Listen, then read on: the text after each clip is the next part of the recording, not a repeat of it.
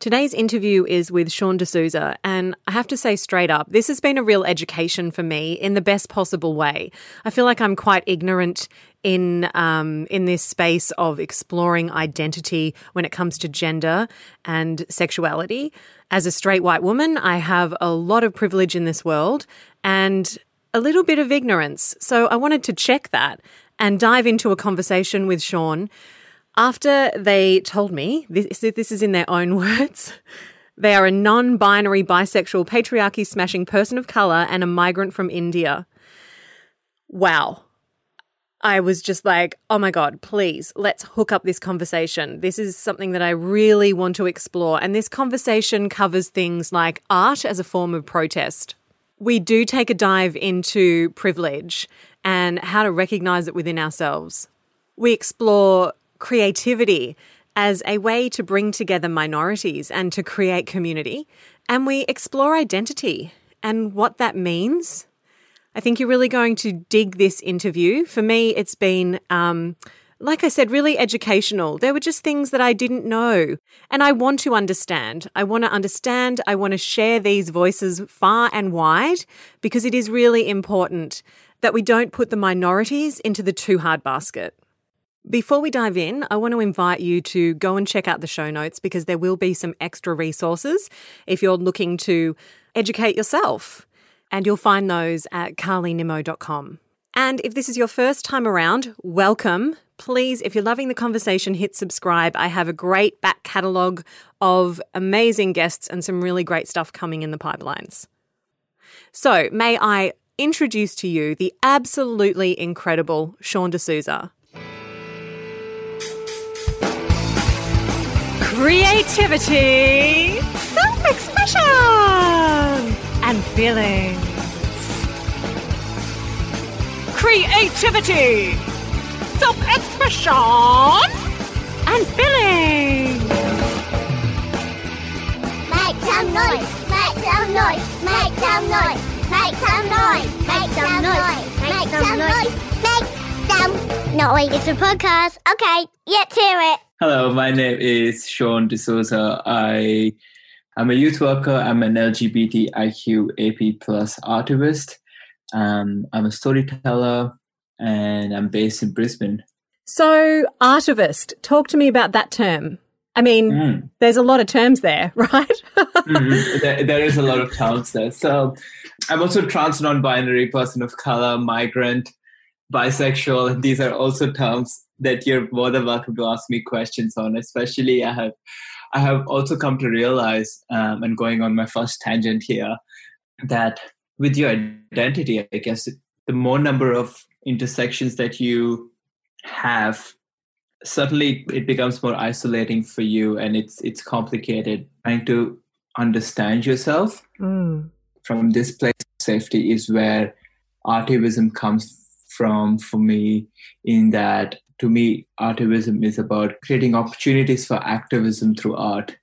I and the way I work with it is that people from minority groups or minority identities have the right to take space and the right to privilege that you know I guess people in power, people with certain privilege have I think that's that's the premise from which I start um, with respect to creating art, and that could be for me personally, that could be through spoken word that I perform from time to time. That could be through um, written prose, uh, through photography, through creating videos, through encouraging people who have knowledge, who have culture, who have art um, to provide them with a space to cultivate, protect, and share that.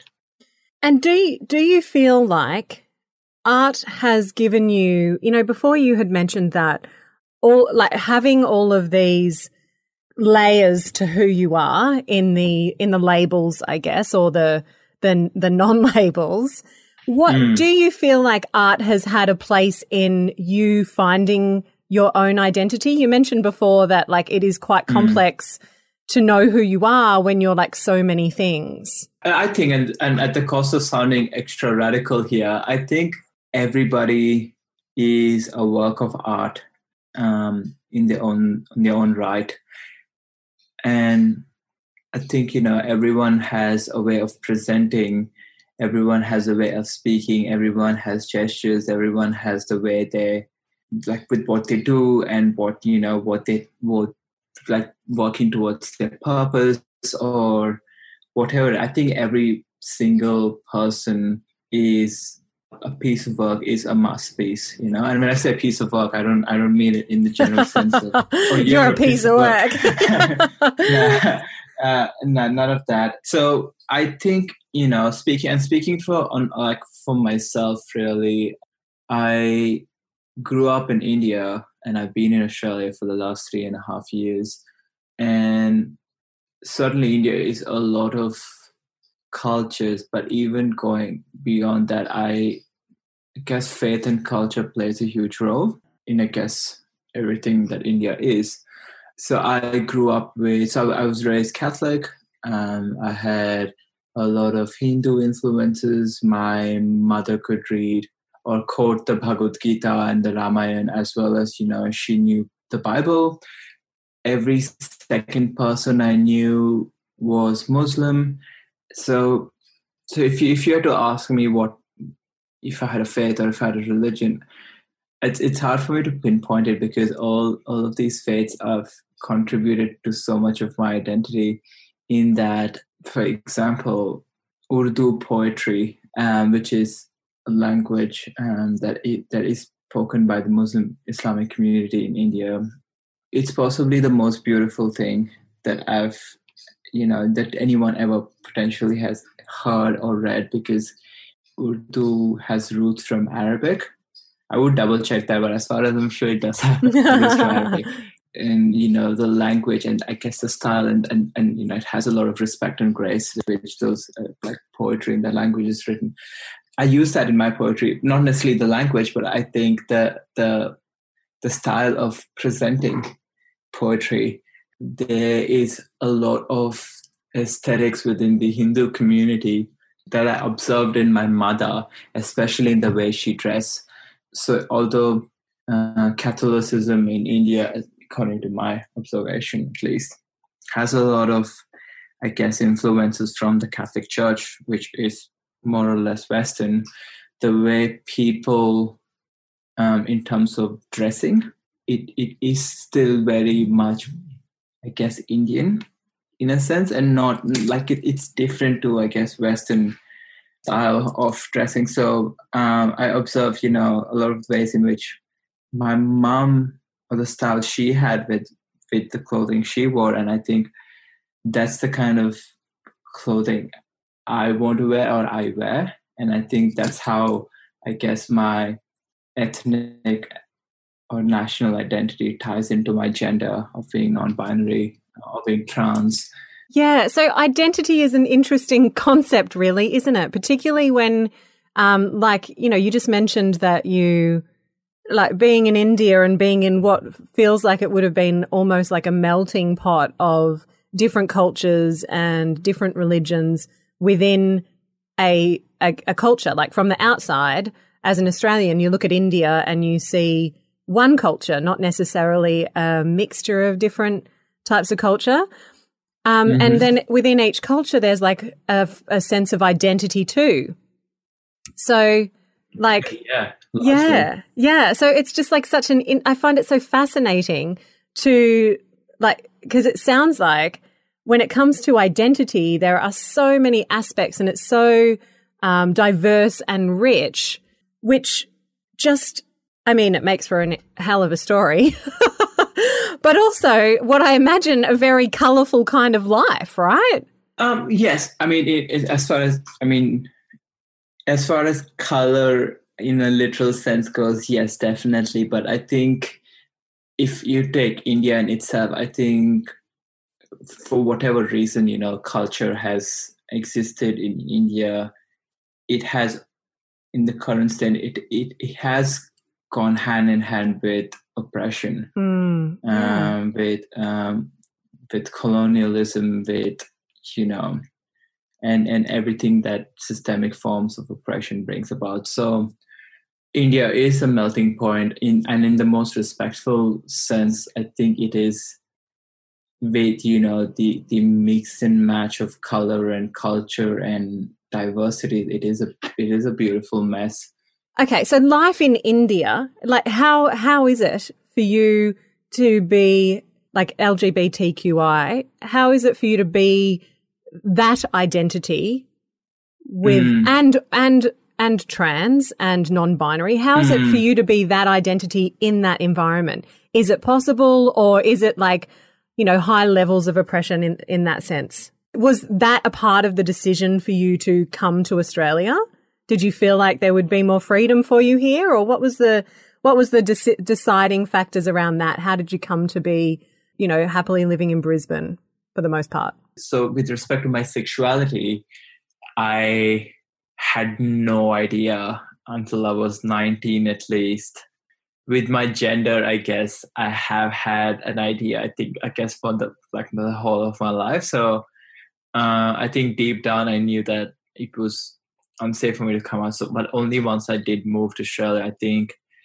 Um, I'm happy, but I, I still I like it's still obviously not like I don't feel safe because you know it's it's a different think there's good and there's there's positives and negative pros and cons of like I think living both in India and living in Australia. I guess obviously Australia has so much that I don't know. I, I struggle because I think I mean people typically expect Australia to be progressive, but mm. it and it and it, it is in in like In know, some if you- if respects. you- yeah in some respects but then i also like struggle daily really and I, and then like it's really made me think lately about how um what you consider as a first world nation and it really thinking about what makes it first world and but how it can still remain backwards you know not yeah, it's basically, I feel yeah. like it's often, um, you know, the first world piece is about the uh, economics, not necessarily, exactly you know, the um, the acceptance and the uh, Mm. compassion. That's not necessarily a Mm. first world. In fact, like if you have a look at a lot of the first world countries, they're not, they're not, um, they are really backwards in, in a lot of different ways. Yeah, exactly. Um, the other thing as well is right. It's tricky because for most part, I wish I was I, I, I was living in India because, like I mentioned earlier, there, there's so many different cultures and languages. I guess experiences of so many different diversities that I've lived with for like 20 years of my life, essentially, right? And I guess what I struggle right now is to find the language for it. Mm. Although English, English, so English is my fourth language, but it's also the language that I communicate majority in the majority at the moment. But there's different experiences, different parts of my identity that I know are in different languages, but I don't know the words to it. And I think that is a kind of an artistic block I have. And at the same time, I also acknowledge that I'm still in the formative years of like figuring out who I am. And it's funny because at 23, it's like I've never felt more vulnerable and as like like, like childlike, really. Um, in, in with respect to you know being out here on my own, uh, being out, being visibly queer, but at the same time knowing that I don't fully understand every aspect of my identity. Yeah, and I think that's like an important point, right? Because I feel like a lot of us spend a, a lot of our lives searching for that piece where we do kind of know ourselves. And, you know, I'm 42 this year and still very much in the infancy of figuring it out, whatever it is, right? Like it's, I feel like our, our truth as a human being is in a constant state of flux. And what is true for us in one day can be um, not at all true the next. And who we are is also constantly changing and evolving from the day we were born till the day we die and maybe beyond. Who knows? So maybe into the next lifetime. Who, who knows? So yeah, I feel like, um, yeah, I feel like that's a really important piece because so often it's like it, that that needing to know can also become like a destination where we feel like, you know, once we get there, we'll have our shit together. And, uh, and I don't know that anyone ever has all their shit mm-hmm. together, you know? There's always another layer, another another piece to be explored. I think it's I think it's often a struggle between how much of your shit you have together versus yeah. how much you're okay with it not being together. Yeah. You know? it, it, it, because sometimes it doesn't matter. Oh, you know? absolutely. And, and, we, and we have examples of people who just live extremely different lifestyles and are fine with it. And then there's people who have it all apparently together, but mm, yes, like in genuinely dying unhappy. on the inside. Yeah, totally. And I loved um before you referred to um, India as like a beautiful mess. And I feel like that's like, and, and I loved that analogy when we first started talking, which is about humans as, as art in and of themselves. Like their very nature makes them, um, you know, a masterpiece. And I love that because it is, it's kind of like the two together, right? Like we are at all times a masterpiece. It's perfection when it comes to art. You know, it, our expression is, um, is completely unique and individual. And at all times, it's a beautiful mess, even if we're pretending we've got all our shit together or we're like completely off the rails, no idea what the fuck is going on. So, mm-hmm. um, yeah, so I really love those two pieces about being a, you know, yeah, like a piece of art and that, that also takes you completely off the hook because then you don't have to actually be anything different or do anything different or create. Mm you know, there's mm. just like it's a shameless place. You can just be who you are, yeah. whatever that is. Mm. And and I and I think about that so much, right? Because essentially what it is is that if you had to look at yourself like how you would look at your favorite painting at at whatever gallery, and how much love and respect would you give that piece of art? You know, how much would you acknowledge its uniqueness, even though it's probably also in a rectangular frame probably also that it's it someone's using used paint mm, to create one it. medium yeah yeah you know so like i feel i i think about this so much because i guess we are all humans essentially which is you know is, is a medium in a sense you know uh this the cost of being sounding philosophical i feel this is where our souls are at at the moment you know in the in in this flesh and bone structure. And and, and i love and I, and I think and i think so much about gender and sexuality because on one hand everyone has a sexuality mm. you know yeah even if you're straight even if you're asexual and anywhere on the spectrum and everyone has a gender even if you if you identify with the gender you were born with or not or you know even the lack of gender is an identity or if you are in the middle of both genders or if you're not a part of that binary and it was interesting because a, a project that i was working on a while ago and, and the premise of it essentially is that everyone is a shade of color could be anything essentially the humankind makes up the rainbow mm. because if all some shade of light or hue or color then and depending on what gender and what sexuality and ethnicity and experiences and trauma and aspirations and disappointments we all of it takes all of it changes our colors because everything we experience essentially changes us as we go. Therefore, the color changes. And so, whilst we're all a rainbow, or, or whilst we are, you know, humankind is essentially a palette of mm. billions and billions of colors, we're also a changing kind of a palette, you know? Yeah, I and, love it. It's kind of like, um, mm. you know, it, uh, like I talk a lot about I don't know, you know, you've got like the light and the dark and both have to exist, but within that lives all of the colors. You know, like it takes dark and light to create a rainbow. So between then then you've got like all the different shades of rainbow in between there. And then, you know, if you say you identify with being like a light purple shade, but within you is also all of the other colors. There's like a rainbow within you and you're within a rainbow, you know? It's pretty, um, mm-hmm. yeah. Mm. I love all it. a spectrum. Absolutely. and we all are a spectrum, right? Totally. Mm. Um, so what about like let's just talk about the art that you uh create actually I have a question about that, right? So were you have you always been a creative type?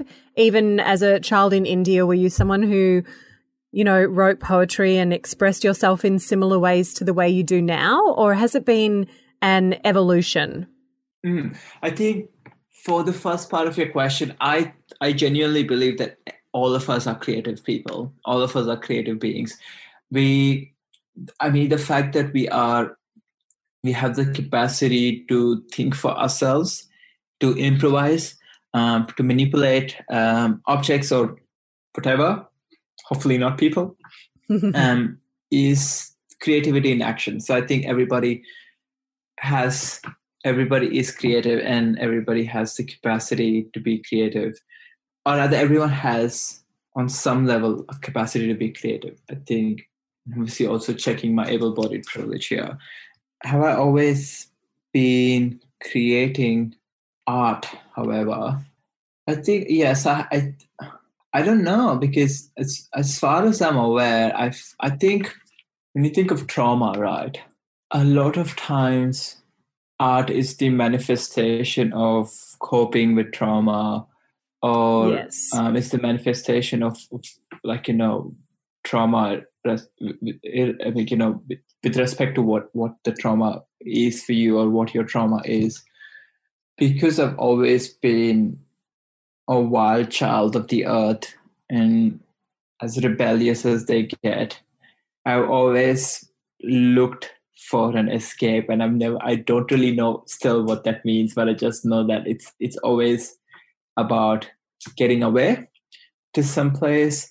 And with that respect i think i've created art from a place every time i haven't felt like i can run away or, or i can escape. So I, I, I guess with that in mind yes i've always i think created art. I've always written poetry. But i did i did kind of get some role model. I, both my parents um, are artists in the sense that mom is an amazing mathematician. Dad could like draw and sketch and paint and stuff. But they're all they were both really good storytellers. And storytelling in like, you know, the I guess the mainstream idea of like, you know, essentially telling a story. But also they both had the quality of the telling bit of the story. So like they had the ability to like sit in a group of people and share things and speak up, for example. And I think both the speaking up bit and the idea of attaching something creative to it is is if you can if you can figure that out that's something i think i, I picked up from both mom and dad and mom used to write us speeches for speech telling competition back in so back in Dombivli, so the town where I was born and both my brother and I, so my brother's older than I am, um, every time speech telling competition would come up in school, she would write like write us a speech on Jawaharlal Nehru or Mahatma Gandhi or Sarojini Naidu or whatever, or like keeping the planet green.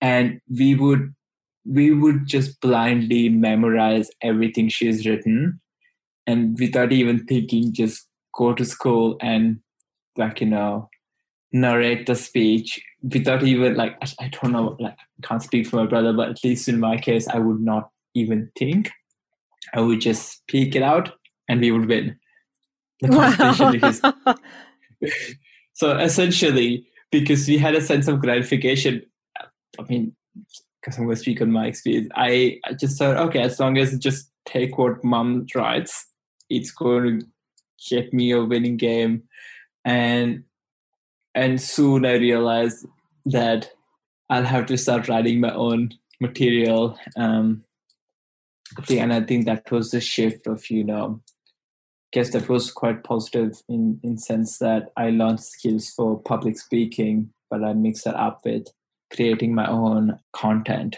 as far as performing goes, as far as spoken word poetry goes.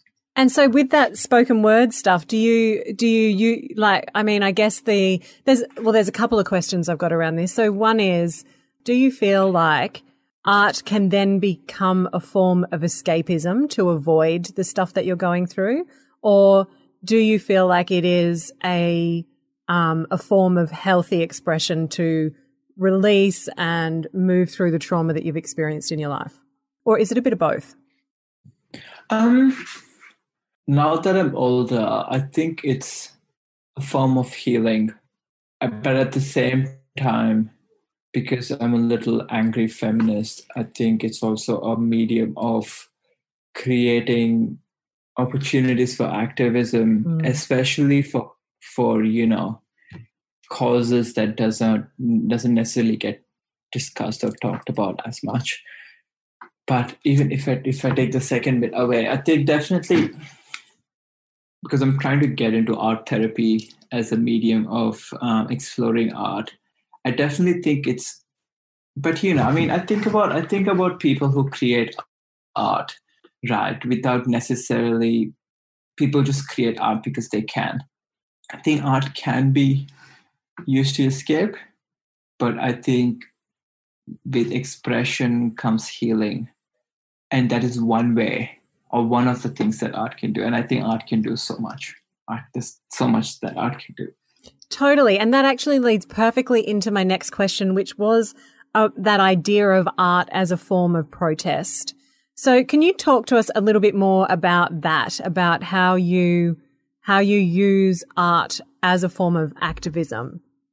There's a few different ways. So one of them is I think of art in the form of social inclusion. Mm essentially coming up with a concept or a theme or an idea which people can relate to or certain groups of people can relate to so that could be in a sense of um, i guess a safe space for queer young people for example and it is as simple as that so we know that by allowing opportunities for social inclusion, people who are particularly, uh, I mean, people in general, but specifically people from minority groups, when allowed to connect with other people, the rates of self harm and suicide does tend to reduce.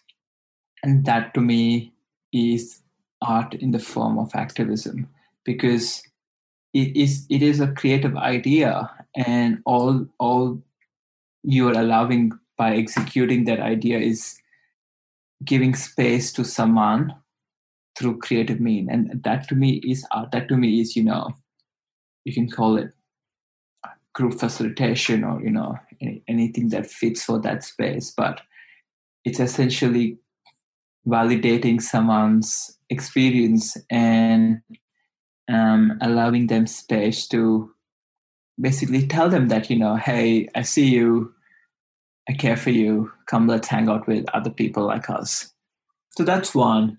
How does that actually look when you're you know whatever the label is whether you're facilitating or co-creating with the the people that you're working with what does it actually look like? So is it is it just any any form of expression or is there like some parameters around what you create or what they create how does it how does it actually look I think for different people, it can look with what like whatever they want it to look like. For me, I think for me, speaking up and talking about my experiences automatically means that I'm taking space. One and two, I'm validating anyone's experience of anything that I've experienced. So this could be across mental health. It could be across having a diverse sexuality. This could be across having a diverse gender this could be about being a migrant, being a person of color.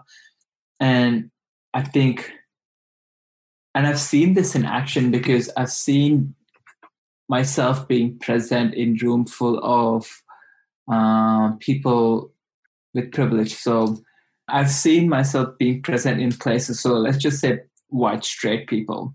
Yeah.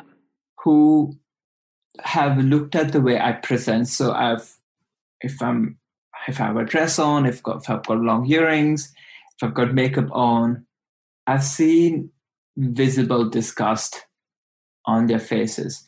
I've seen and I've heard people scream slurs to me from across rooms. Um, I've had people say things to me on my face.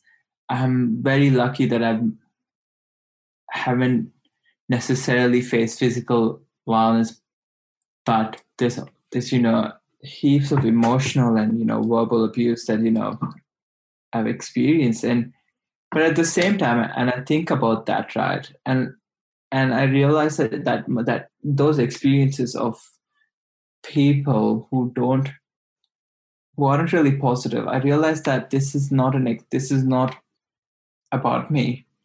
I think activism for me is about them. It's about you. It's about you coming up and seeing me be present and taking space. And it's about all the insecurity and the discomfort that's coming up with you and what that does to you and what that does to the collective just so that we create a better society community planet for um, us but especially the younger generation. I think that's what it's about. It does awful things to people from minority groups. I'm lucky because i'm bold and i'm able-bodied and i can defend myself and i have heaps of extended chosen family that i can access every time I need support and security. Not a lot of people do. And I know that, you know, like with me being present, with me performing, or people from minority groups performing and taking up space, it does cause that disturbance. But overall, the idea is for everyone to challenge their own perspectives and I guess broaden them. Yeah, I love that so much. So I wrote down two words, which I think kind of sum up the what you, what you're talking about here, and that is safe space. And it's come up a few times in the conversation so far. Is that you know feeling of safety? Mm. So do you feel like that that is what you're providing, and and that is what you're creating in the work that you're doing in the world? Is that place where people can be safe to express who they are? I don't think I'm providing it as much as I'm trying to create it. Yes, I love that. Yep. I am trying to, and when I can, I'm trying to role model that people with privilege can create safe spaces so that people without them, without privilege, can come into the safe space and use it as a brave space. It can be extremely tricky because often whilst it is, you know, like I said, it is people with certain privileges um, have to go through that process of dealing with the insecurity, dealing with their uh, discomfort. Yeah. Also, often people with within these minority, like you know, people from minority identities and groups and diversities, also go through a lot within these spaces because, like I said, everyone is different. So, like for example, no true trans person has the same journey. Mm, yeah. Trans is just a word and it's just a label that, you know, people use to best understand themselves and put it out there so that others can best understand. Yeah. So it well. really is about identifying, you know, mm. like, I mean, the identity piece, but it, it, it is actually about like, yeah, like being able to identify someone um, and to see them for for what they are. Yes, definitely. And to anyone listening, I don't want you to think that having privilege is a bad thing. Yeah. You know, I am a person of color and I'm trans, and like you know, I've I've got at least three to four different intersections, and a lot of these things put me at risk. But I am a person with privilege. I am bold. I am. I have a voice. I have a body that I can rely on. I live in a safe house. I've got a job, and I've, I've got so much privilege. And privilege is a good thing. It's just a problem when certain groups of people don't have the same amount as others do. And that's why you, as a person with privilege, should be angry Yeah. yeah. Speak up. yeah. The least you can do is speak up. I'm, I'm, you know, straight from the horse's mouth. I don't expect you to go out there and you don't have to create safe spaces. You don't have to start a protest or, you know, don't want you to do anything besides speaking up. And I think that's an amazing start. And you can speak up to speak up for anyone. Like Mm. this, we have enough things going on. Just go to your Facebook. It's there. It's staring right at you. Yeah. Oh my God. It so is. Absolutely. Mm. Yeah. And I, I guess like there's also this piece here about, uh, you know, with people with privilege like myself listening, you know, like Mm. actually being open to having conversations because as a person with privilege, sometimes, and for me, for sure, I've felt this. I've, um, you know, I've been doing Carlosophies now for, um, four years and make some noises, you know, I don't know, a few months in. But I've had some conversations that felt, uh, like left me feeling a little vulnerable. And to be honest, including this conversation, right? Because I'm not well, I'm not as well versed as I would like to be when it comes to trans issues and gender fluidity. I'm, I'm kind of ignorant in a lot of ways. And I, I don't want to be. I want to be able to listen and share these conversations, um, as a way of elevating voices of, of all identities, you know? Um, and that requires me as a person with privilege who doesn't want to get shit wrong to be vulnerable and allow myself to make mistakes and sometimes say the wrong things. And sometimes, you know, we don't know what we don't know when we have privilege. It's very hard to know what, you know, what we have because it's just our experience.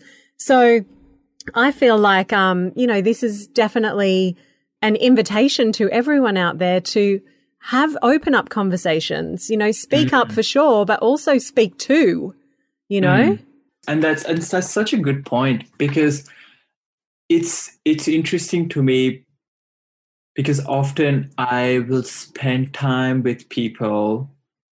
So, for example, like a friend of mine who is straight and white and male, that I would have spent years and years, you know, with him, getting to know him. And because he's my friend, I automatically assume that he is well versed with these issues. Yeah. I met someone who is leading or championing the uh, LGBTI initiative in one of um, Queensland's leading public services. And with both these individuals, I automatically assume one, with the first case with my friend, because you're my friend, and two, because you're uh, are in this particular service and you're and you're queer yourself and with both of them i found out that they don't necessarily understand certain things within the queer community Mm. and and you know that's where i like you know i think my advice would be if you don't know something i think that's totally fine asking someone respectfully Mm. about something without being invasive is good but do so only after you've looked it up you know hmm um Yeah, because it's not, it's, this is, this is a key point, right? Because it's not, it's not your responsibility to educate people who, people of privilege. It's just not, you know?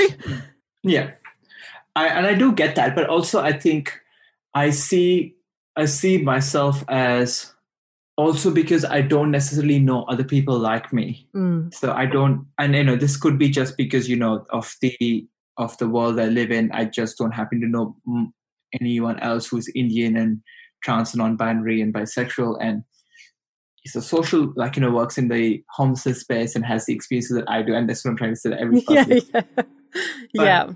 and it's it's interesting that on one hand it is not my it is not my objective to educate everyone but also when i have the capacity and only when i have the capacity only i have the privilege of defining what my experience is you know and that's where i am inviting people to ask these questions. As long as they're respectful and not invasive i am i am totally down for answering questions about who I am and what it's like. And what it's like for other people who are similar to me wouldn't I wouldn't have responses that are specific to their experience, but I can give you some general points around what not to ask at least.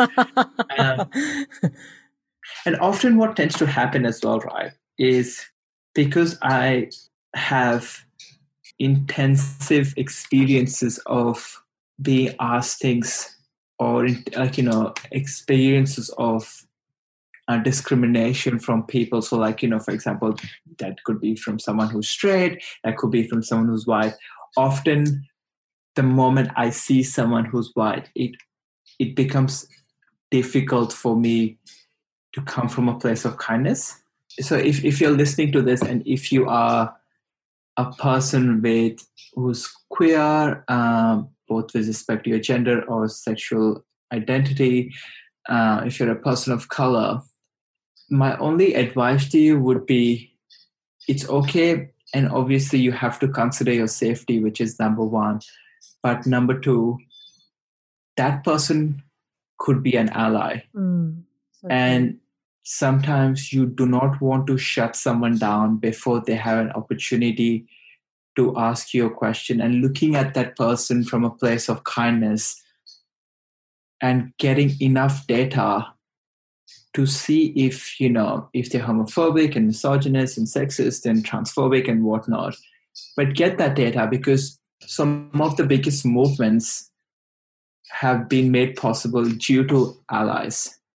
And we want that. We want people in positions of power to to know what it's like so that you're not alone when you speak up. You're not alone when you're suffering. You're not alone when you're isolated yes so then hence i'm always always down for people to ask me questions. I love that.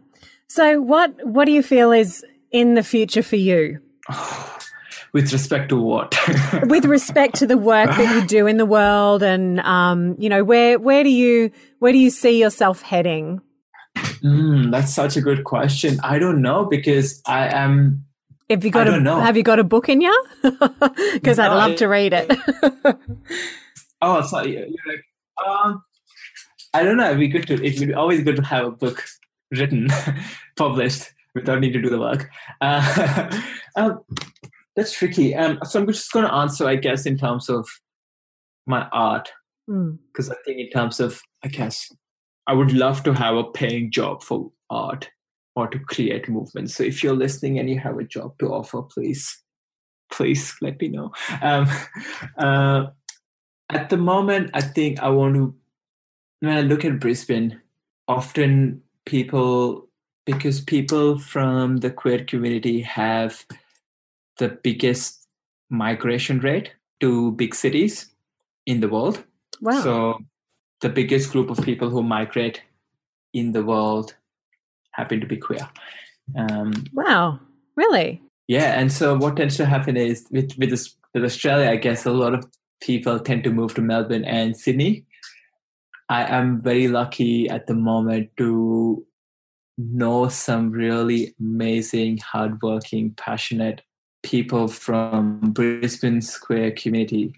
And in the next couple of years, I want to I want to get their help. I want to support them create whatever it is that they're working on to make Brisbane a better more inclusive space for the queer community, especially young people, just so that they, you know, because if the moment that happens, you know, with respect to art, with respect to employment, housing, access to healthcare, and access to uh, spaces that are um, accessible to the disabled community or people living with disabilities I think that's what that I, that I think that's what I want, and that's what I will be working on in the next eighteen to twenty four months. I love it.